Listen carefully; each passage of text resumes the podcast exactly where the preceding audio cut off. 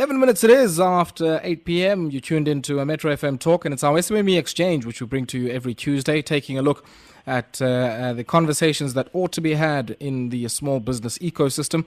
And what we've done over the last few weeks or so is to profile a number of uh, uh, uh business people and on this particular slot and how they are responding to the onset of COVID 19 and uh, some of the limitations that that has imposed or, the lockdown has imposed on their operations. Now, it does seem also that it might be uh, proper and poignant for us at this point uh, to also take a look at some of the companies and industries uh, Uh, that uh, continue to uh, exhibit a lot of resilience and uh, continue to thrive under these conditions and uh, continue to innovate in the space. And my next guest and the business that he founded certainly fits into that fold. His name is Wandile Moganedi. He's the founder of Smart Living Properties and Container Structures. And Wandile, good evening to you and welcome to Metro FM Talk. Hi, Abongile. How are you? I'm good, man. Ayabonga, ne? Yes, my apologies. Yeah, actually, I want to call me Abongile, Ayanda. uh, I think there was a guy yesterday, uh, Manzini. Uh, it's just that he was so angry. I didn't have time to stop him. But thank you very much, Wandile, for joining us. Um, and, and, maybe uh, let's start off uh, with just the story behind Smart Living Properties. How did the ca- idea come about? And uh, more importantly, uh, we do understand that this is a self funded endeavor. talk to us about how you managed to put your sense together and set up this kind of operation. Yes, uh, thanks for that. Um, so how the whole business started is that um, uh, two years ago, I actually fell in love with the whole idea of alternative building. So as a profession, I'm an architect. Um, so with being in the in the building environment, uh, alternative material was one of the things that really fascinated me. So along the years, with my knowledge and gaining experience, um, I decided to go into business, which I funded uh, Smart Green Properties, which has been operating since uh, 2018.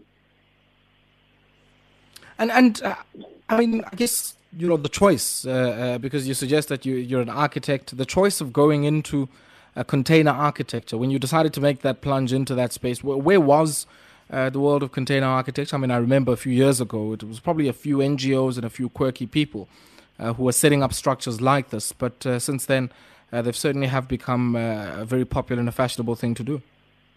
Uh, yes. So a couple of years ago, as you said, um, it wasn't really known per se.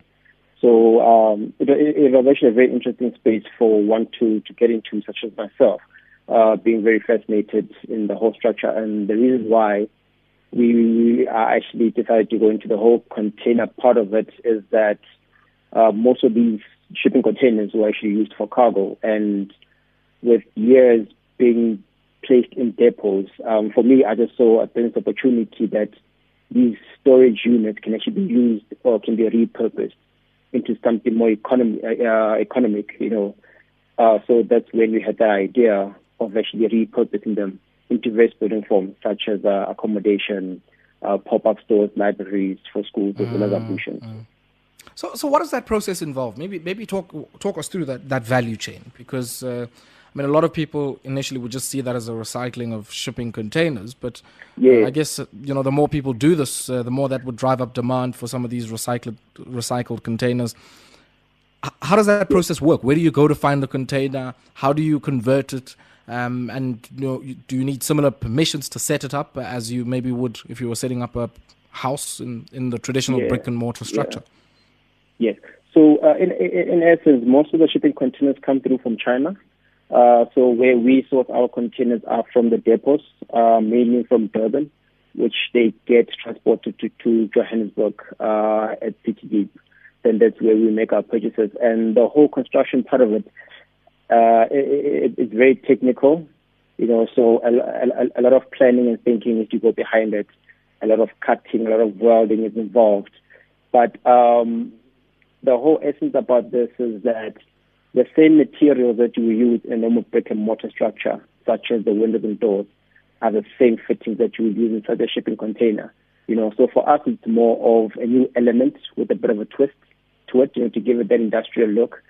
So, um, with that said, uh, it, it, it's technical, but one will, um, but one we need to get more knowledge and it, it, it's a skill that one needs to master, and it takes a couple of years to actually get into it and actually know that the ins and outs mm. of the, of the content. So it's more of mixing construction and industrial, you know. And then how do you service the sites? I mean, uh, I'm thinking sort of the tubing and the piping for the elect- electrical lines, the water. Um, you know, yeah. I mean, we've seen some of this in modular homes that are off the grid, and I often wonder how you know you're, you're able to, I guess, link glass and everything else uh, to create a structure that people can live in. Because I mean, the shipping containers aren't necessarily made for that. Yes, no, very true.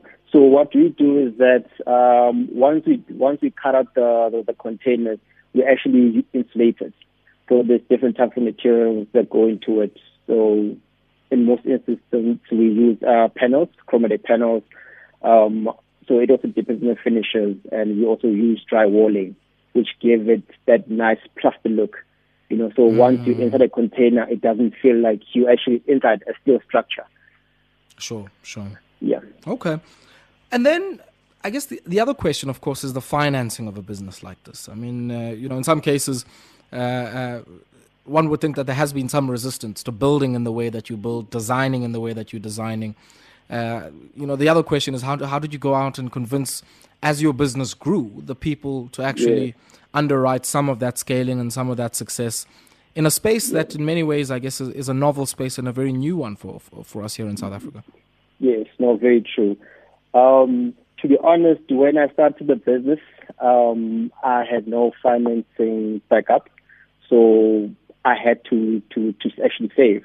And with my knowledge, uh, so when I started the business, I actually didn't have no financing whatsoever. So the only thing I had with me was my skill and my mouth, you know. So I would actually design, I would actually design the, the, the containers, uh, you know, from accommodation to a shopping center. I would design it, put up a proposal, and actually go to a lot of institutes to actually fund the model. And it has been a bit of a challenge. Reason being, um, you know, as you said, a lot of people aren't, really familiar that containers can be converted into into other building forms. So it was a bit of a challenge going to funding institute presenting uh, our business model. And uh, you know, I would say along the lines we were we were shut down a lot, but for me, I actually saw it as a blessing. You know, so once we after a whole lot of uh, proposing, we decided to actually go back and actually sit down and restructure our businesses, where we actually came up with a model where we wanted to finance our mm. first models, our first prototypes, which uh, we started the prototype, and once the prototypes were done, we actually went back to back to the to the funding institute and like we've got a model that works. We've got a physical structure because one of the things that we've noticed is that whenever we show uh, an investor the design. They like what we present to them, but they can't really visualize, you know, because whenever you speak containers, they don't really see containers. So we had to actually yeah. put our heads together and actually get uh, sort of a bit of learning there and there to actually uh, be able to actually get this model going. And once we, we actually did that, that's where the whole interest came about. And because people were really were really shocked that this can be done using this. So that's where the whole thing started. Mm-hmm. I mean, I'm quite interested in the kind of uh, you know creations that have come out of this. Um, you know, anything from uh, incubation hubs, uh, youth and training development facilities, shopping centers, open air malls. You also dabble in student accommodation as well. Talk to me about I guess depending on the use of what you're building, uh, the compliance implications that come with that. I mean, I would think that if, if you're trying to build for residential vis-a-vis industrial purposes, there would be different yes. things that you would have to consider from a compliance perspective. Yes, no, most definitely. So initially, when we started, uh, a bit of background was done. So uh, according to the municipality, usually shipping containers are considered as temporary structures, you know, because they are movable. So once there started being a lot of uh, interest around it. Uh, the municipality started looking into the units, into actually looking at alternative building, which um, it, they are in the process of actually regulating it as part of uh, as part of the as part of the building uh, infrastructure in the country. So um, yeah, so it, it, it, was a bit of a challenge, but in terms of the rules and regulations, yeah, we, it does comply. And then, I mean, where to from here? When you look at your business model, or maybe, tell you what, let's do this. Let's pause here for a second, take a quick spot break. When we come back, uh, you'll uh, let us know where some of your thoughts are, and uh, also, I guess, uh, where uh, your business model is now, what with COVID 19 and uh, what all of that means. But also, one okay. would think that with some of the off grid opportunities here, that you're probably getting a lot of demand from people who are uh, fed up and uh, very ang- angry with uh, some of the intermittent access we've had to electricity with yes. all that's happening at Eskom. Let's pause here and take a quick spot break. When we come back, we'll continue. 22 minutes it is after 8 p.m. It's our SMME Exchange, which we bring to you every Tuesday, uh, taking a look at uh, all the happenings in the small and medium sized enterprise ecosystem. And uh, this evening, we have the opportunity to take a look at the world of container architecture and building using uh, converted shipping containers uh, to build anything from tuck shops to shopping centers to alternative housing and student accommodation, uh, right through to stalls for informal traders and uh, markets, and fully customized bars and coffee shops. certainly, uh, a wide vista of opportunities that are open. Uh, to uh, anybody who's considering building uh, with this kind of structure. And have you found, uh, Wandile, and that many people come to you and say, "Look, you know, we're looking to set up this structure uh, because we find that it's maybe cheaper to set up uh, or uh, that it's uh, probably a bit more convenient uh, due to the mobility sometimes of the solution.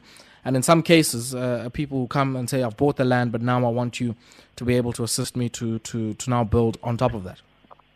Um, yes. Um, so we do get a, a, a few queries in, in, that sense where there are people who actually are interested in their know, units. Um, being affordable as well as being quicker than your normal uh, traditional brick and mortar structure uh, construction. Mm. Yes, and um, and that's and funny enough, if I may add, um, uh, recently we've been getting a lot of inquiries of people who are looking to invest in properties, you know, so they can actually get a rental income from it. Mm. So a lot, of, yeah. So it, it, uh, on social media, it has created a, um, a bit of a buzz. So which you know in the beginning when when when we started getting a lot of inquiries, we didn't really much understand at this time why there been so many inquiries coming in for the same thing.